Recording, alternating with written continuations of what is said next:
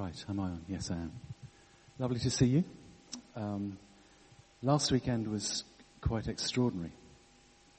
Sunday, particularly. Uh, we had a fabulous evening. Um, great worship. Uh, Carol and John Arnott from Toronto in Canada came to uh, share a word, and then we had a, a most amazing time of prayer ministry. Um, I know some people had not experienced anything quite like it before and were um, a little bit nervous. Uh, so I'm going to say a little bit more about that later on. Um, I think last weekend was a weekend of great significance for us, both individually and collectively. And if you allow me, what I'd like to do tonight is share a little bit of uh, my journey. Uh, I'll come on to that. But before I do, uh, I'd just like to read a psalm. This is Psalm 73. Truly God is good to Israel, to those whose hearts are pure. But as for me, I came so close to the edge of the cliff, my feet were slipping and I was almost gone. For I envied the proud when I saw them prosper despite their wickedness. They seem to live such a painless life. Their bodies are so healthy and strong. They aren't troubled like other people or plagued with problems like everyone else. They wear pride like a jeweled necklace, and their clothing is woven of cruelty. These fat cats have everything their hearts could ever wish for. They scoff and speak only evil. In their pride, they seek to crush others. They boast against the very heavens, and their words strut throughout the earth. And so the people are dismayed and confused, drinking in all their words. Does God realize what is going on? They ask. Is the Most High even aware of what is happening? Look at these arrogant people, enjoying a life of ease while their riches multiply. Was it for nothing that I kept my heart pure and kept myself from doing wrong? All I get is trouble all day long. Every morning brings me pain. If I had really spoken this way, I would have been a traitor to your people. So I tried to understand why the wicked prosper, but what a difficult task it is. Then one day I went into your sanctuary, O God, and I thought about the destiny of the wicked. Truly you put them on a slippery path and send them sliding over the cliff to destruction. In an instant they are destroyed, swept away by terrors. Their present life is only a dream that is gone when they awake. When you arise, O Lord, you will make them vanish from this life. Then I realized how bitter I had become, how pained I had been by all I had seen. I was so foolish and ignorant. I must have seemed like a senseless animal to you. Yet I still belong to you. You are holding my right hand. You will keep on guiding me with your counsel, leading me to a glorious destiny. Whom have I in heaven but you? I desire you more than anything on earth. My health may fail and my spirit may grow weak, but God remains the strength of my heart. He is mine forever. But those who desert him will perish, for you destroy those who abandon you. But as for me, how good it is to be near God. I have made the sovereign Lord my shelter, and I will tell everyone about the wonderful things you do. Wow. Some psalm. Uh, okay. I said I want to share with you a little bit about my journey. Um, I'm 61 years of age. Uh, you'll be relieved to, I'm not going to start in 1955, the year that I was born. Uh, I'm only going to go back as far as 2013. Uh, I was working in Bristol and um, not terribly happy in my work. In fact, work was pretty crappy, if pardon my language. Uh, I had a, a, very poor relationship with my boss. Uh, it was quite challenging. I used to have that awful sickening feeling in my stomach from about midday on a Sunday. Absolutely not looking forward to going to work on a Monday morning. It was pretty awful. I don't know whether that resonates with anybody here. Um, I prayed, Lord, if you want me to stay here, I'll stay here. But actually, um, If I'm not in the right place, I want you to find an exit door for me to walk out. Um, well, I was slightly shocked in February 2014 when I was made redundant. um, and although I can look back at it now and have done for many, many, many months, because it's over two and a half years ago now, and I can see God's hand in all of it. At the time, I have to say my pride was uh, a little bit knocked, and I felt quite hurt because why me and didn't they value me and all the usual stuff. And there's this male thing about, you know, a man's supposed to provide for his family and are we going to have to downsize and am I going to have to cash my pension in and all that kind of stuff. Um, I then went out to uh, Hong Kong in the March uh, uh with Debbie, my wife, uh, uh, to stay with our lovely friends Mark and Katie down here, who were living in Hong Kong at the time. Um, and God spoke to me through two worship songs. Uh, one was a song called Oceans, which we sing here, a song very much about stepping out into deeper waters. And the other song was a song called Close to Me, a battle song. Uh, and it's written as if, as if um, God is, is, is singing to me. And it talks about God's presence being closer uh, than my breath. Lovely, lovely song. And I felt with those songs, particularly the ocean songs, God was saying to me, actually you've done a great job over recent years. You've stepped out into deeper waters, but boy, your toes are still in the sand. And I'd like you to go a little bit deeper. And I had an image of an open hand. And that open hand was, uh, inside it were lots of things. My family, uh, my job, uh, my, um, my aspirations, uh, my money. Um, and I felt that God was asking me to loosen my grip on every aspect of my life and not hold it like this. It's really hard to just loosen that grip. But I felt like what God was saying to me was, I want you to hold things lightly because you can trust me and I love you. You can trust me and I love you in August 2014, uh, despite the fact having had six months off, which was a real gift from God, and great to get out of bed on a morning and think, what shall I do today? And oh, I don't think I'll do anything. It's wonderful, absolutely wonderful. If retirement's like that, it'll be absolute heaven, but there we are.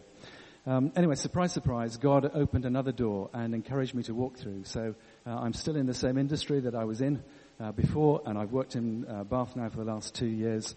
Very happy, love the job, love the people, uh, a real gift from God.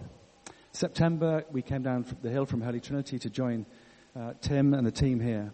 And a real sense of excitement. And what has God got planned for me as an individual and for Debbie and I as a couple and for us as a church family? Really, really exciting. And it's so good to know that you're actually in a place where God wants you to be. That's the best place to be, where God wants you to be. And there have been challenges. We learned, well, we're still learning how to live as family, uh, how we uh, rub up against each other. You know, when you spend time with people, you start to rub up against them. And you see all the little flaws that you haven't spotted before. And, uh, and that's a challenge. So how do you continue to ensure that your foundation of love with the other people is, is kept intact when you have different opinions about stuff? Really, really challenging. God often speaks to me by making me feel unsettled, uh, or perhaps a better word is frustrated. Sometimes it's just for me. Uh, sometimes, uh, when I feel like that, it's not just for me. Uh, sometimes it's for other people, and sometimes it's for our church family.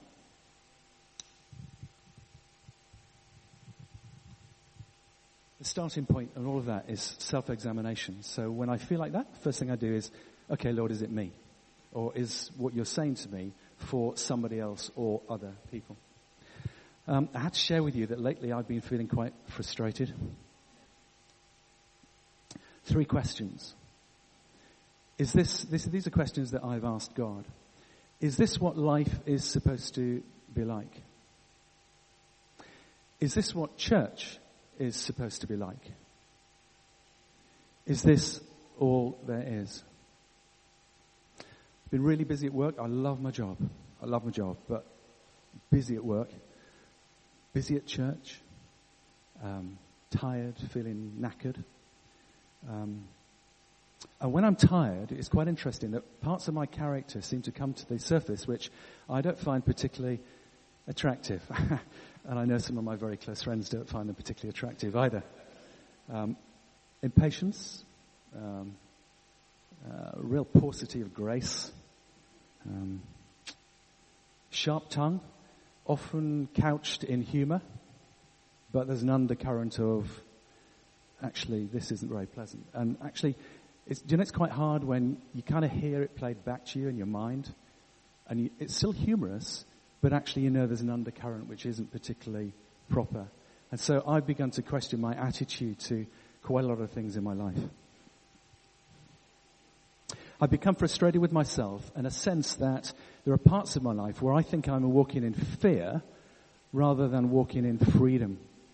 And I know that God wants me to walk in freedom rather than fear.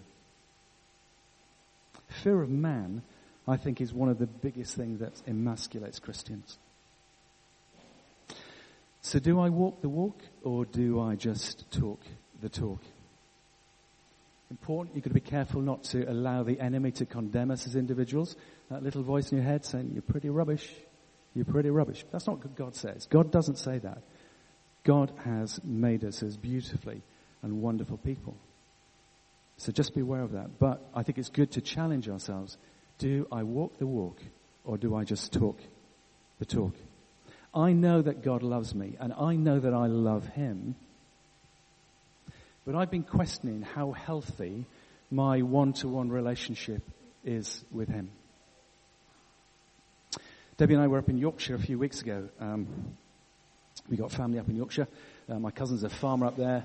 Um, just a great guy. Um, and we, have been talking as a leadership here about possibly going away for a church weekend away. Um, Sorry, I hope I'm not speaking out of turn, but uh, we are talking about that.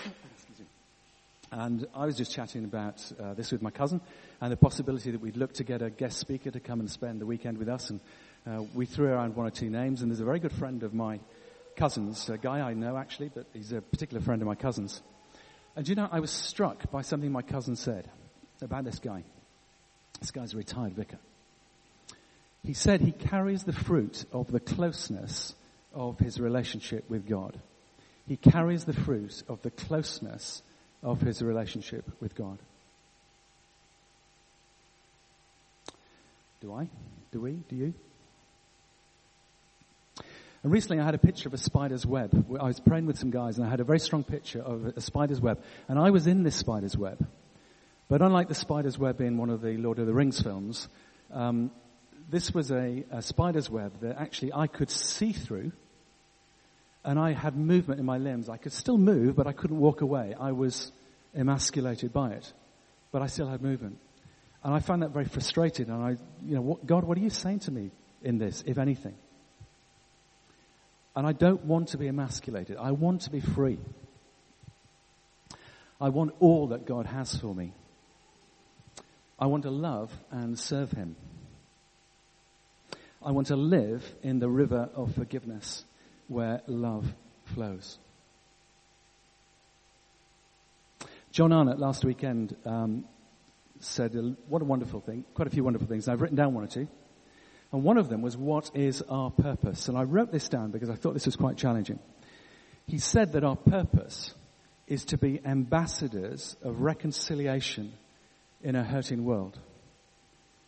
But first, we have to become secure in the revelation of the Father's love for us. Let me just read that again.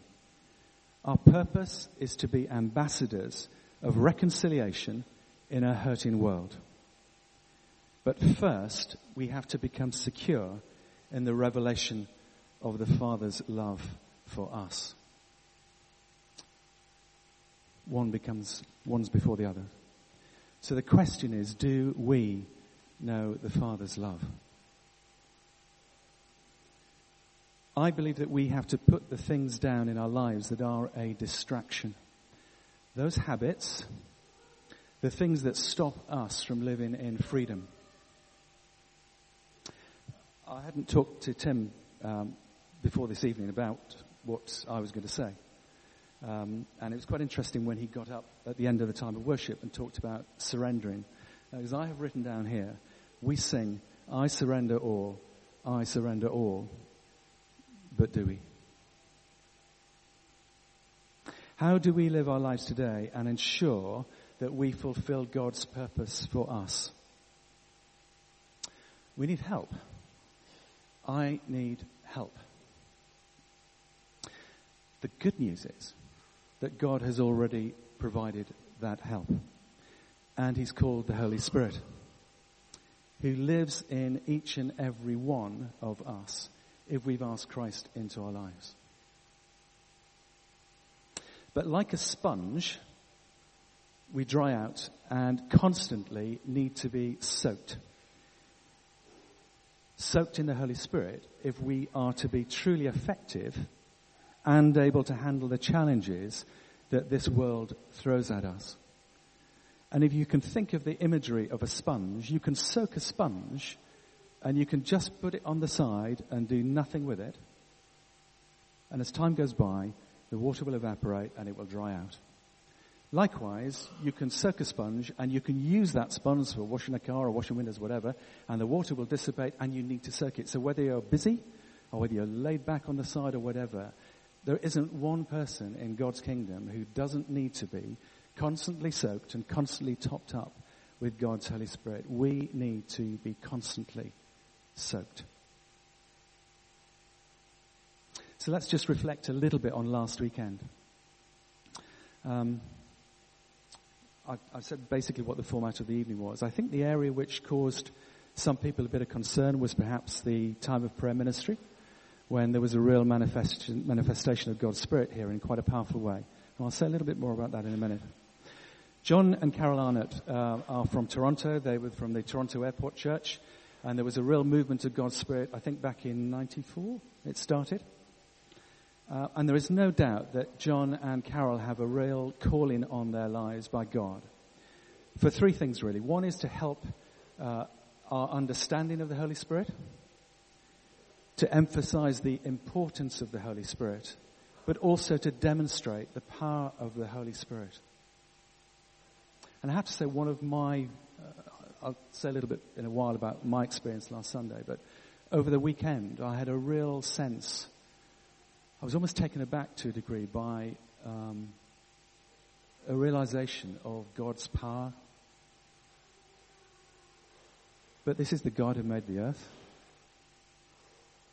Should I be surprised that He's a powerful God? John Arnott mentioned three passages of scripture, Matthew 24, Mark 13, Luke 21. They all tell of Christ's return. Jesus for, foreseeing his return. He also mentioned uh, Matthew 25, which was the parable of the bridesmaids. Um, the wise and the foolish bridesmaids, they were waiting for the bridegroom to turn up. And the bridegroom didn't come when they expected, and they all fell asleep. And when the bridegroom came at midnight, um, and they were wakened uh, to say that he'd arrived, uh, five of them discovered that they had oil in their, their lamps, and five didn't. And John was saying, you know, we as Christians need to be full of oil in preparation for Christ's return. And over the weekend, there was a very strong prophetic word, I believe, for this church, but also the church in Bath, and I think the church nationally as well. That actually, as a church, as a body of people, it's not the building, it's the body of people, we need to wake up. We need to wake up. This is real. This is serious. We have a mission. We've got people out there hurting in this world, and we have a mission to seek the lost and the saved.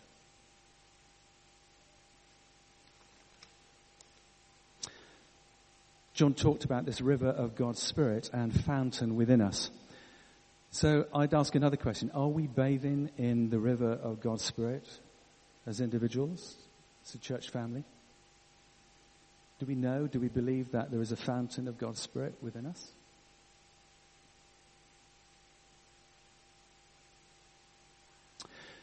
Should we be scared of the Holy Spirit? For those who were here last Sunday, um, I know there were some people who were a little bit nervous and perturbed about some things that they saw. I think the answer to that question is no. There is no need for anybody to be scared of the Holy Spirit.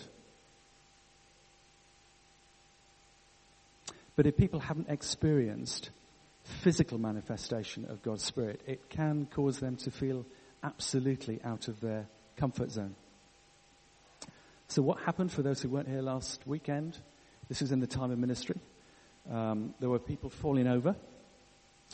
Uh, there was quite a bit of laughter. Uh, there was some roaring.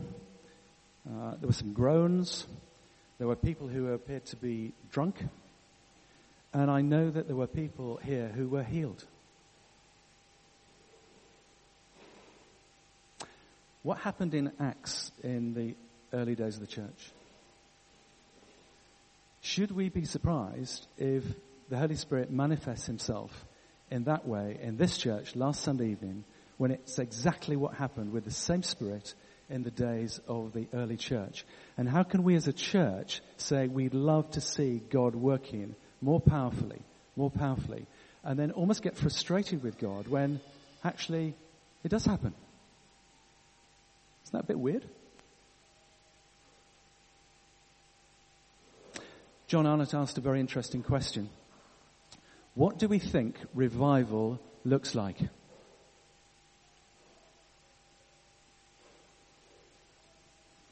If you're like me, you're a reflector, you probably need notice of that question. But just think about it during the course of this week. What do you think revival looks like? Because there have been episodes in history when there's been a real manifestation, a real movement of God's Spirit and it's been closely followed by a real revival in the land. That's history. It's not made up. It's history. I know that there were some people here on Sunday night uh, because uh, I and colleagues have talked to them during the course of the week who've actually felt um, a bit disappointed about last Sunday night. And that disappointment comes from the fact that they saw a physical manifestation of God's Spirit on other people, but didn't feel it themselves. I think that's a perfectly understandable reaction and thought to have. That does not mean that God loves that person any less than the person who might have been on the floor, flat on their back. God loves each and every one of us exactly the same. There is no limit to God's love for each one of us. It was quite interesting that John Arnott said that he very seldom has a physical sensation of God's Spirit. He hardly ever falls over, whereas Carol, his wife, is actually quite sensitive to God's Spirit. And for those of us who are here, we could see that in Carol's life. God's Spirit touches different people in different ways at different times for what is appropriate for them according to how God wants to minister to them and meet their need at that time. So, I thought I'd share with you a little bit about what happened to me. Okay. Um, I'd like to think that I'm quite normal, but you may think totally the opposite. And I know some of my very good friends would say it's exactly the opposite. But anyway, uh, I was on the um, in the sound desk last Sunday, uh, trying to put the visuals on the screens for the worship. Uh, and then when the prayer ministry was taking place, generally down here, uh, if I'm honest with you, I felt a bit left out. Because uh, I was, I knew Tim was going to be getting back up to worship, and Tim's a lovely guy um, to try and keep up with um, when he's deciding, well, he goes where the Spirit leads him in worship, and the poor guy on the visuals has to try and keep up, and that, that was a bit of a, a challenge. But anyway, um, I do love Tim. Um, but Tim relayed a message to me saying, uh, through somebody else saying, uh, Mark, come up for prayer. Well, I didn't need to be asked twice, so I decided that I would come up for prayer. And there was a guy who was part of the prayer ministry team from another church who I know very well. And I asked this guy if he would pray with me and he got another guy to come along and, uh, and pray along as well. Um, I did not fall over. My hands and legs were not shaking all over the place. I did not feel drunk. I actually sat down in a chair. But you know, the most extraordinary thing for me was I was overwhelmed by a sensation of the tenderness of God's love for me.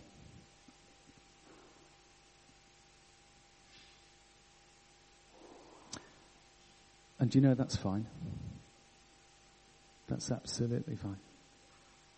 And it's quite interesting, if you recall what I said a few moments ago about being knackered and tired and frustrated and all the rest of it. The guy who prayed for me, um, who we know from being in church meetings occasionally, but we don't know each other. He said, I feel God wants to say to you, there is rest in my presence. Just let go.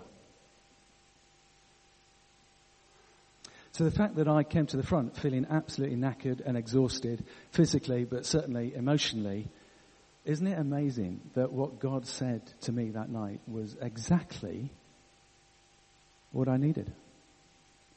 I didn't need to fall flat on the floor. I didn't need to appear drunk.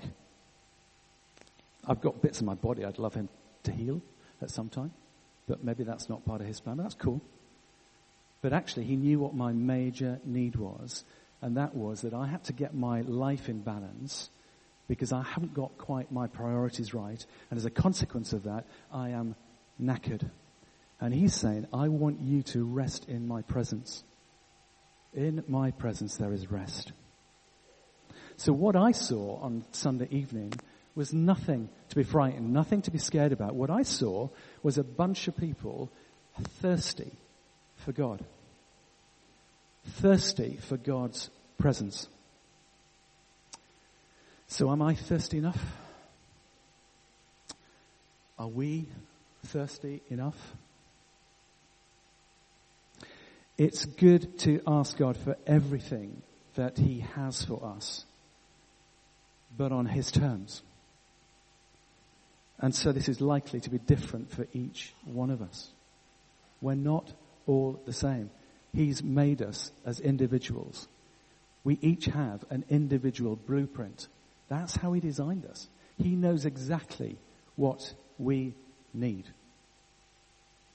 And so when God's Spirit comes and comes in power, then the manifestation of that Spirit will be very different for very different people. It's true, in some parts of the charismatic movement in churches, there are some Christians who I feel hunger after the manifestation of God's Spirit rather than God's Spirit Himself. And I think to get that balance right is something that we need to be aware of and be very careful of. But that shouldn't make us in any way stop being hungry and thirsty for God and His Spirit.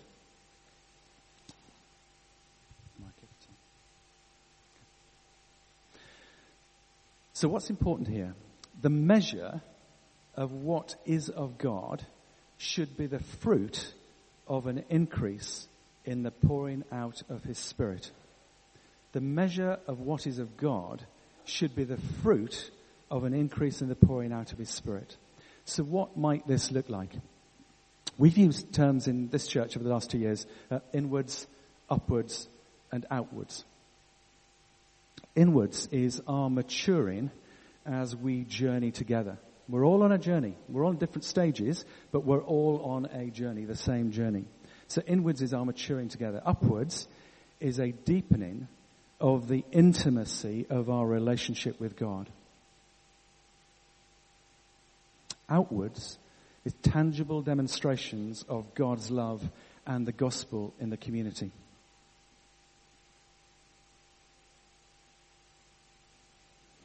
We need to be very careful, I suggest, that we do not let time slip by and in a few months' time uh, look back and say, gosh, we had a great weekend in October. But it made no difference. And we simply slipped back into our previous routine. What's the point? What's the point?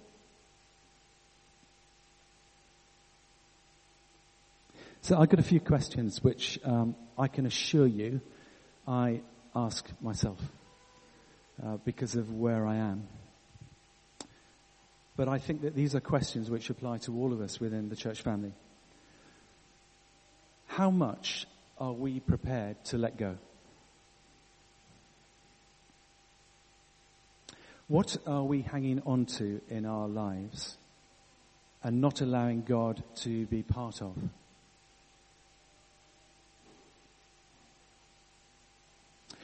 Do we seek God and allow Him into what happens on a Monday morning and the other days of the week?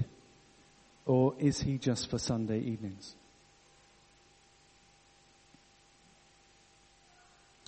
Do we want all that God has for us?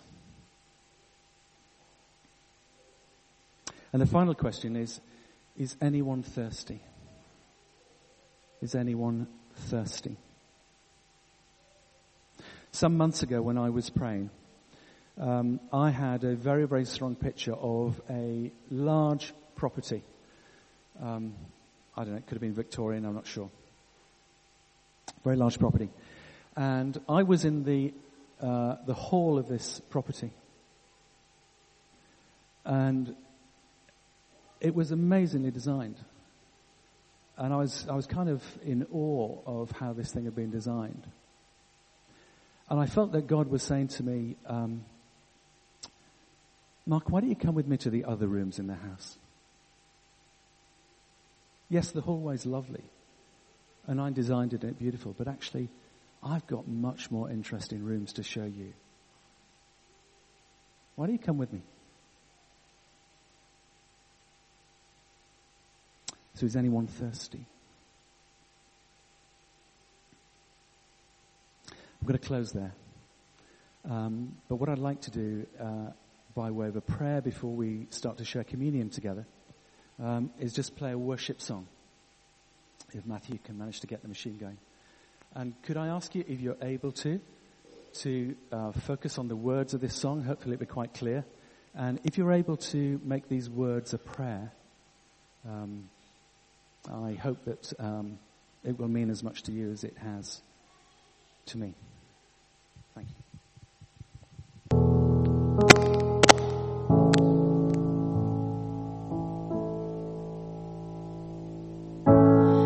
I give you what I can today. These scattered ashes that I hid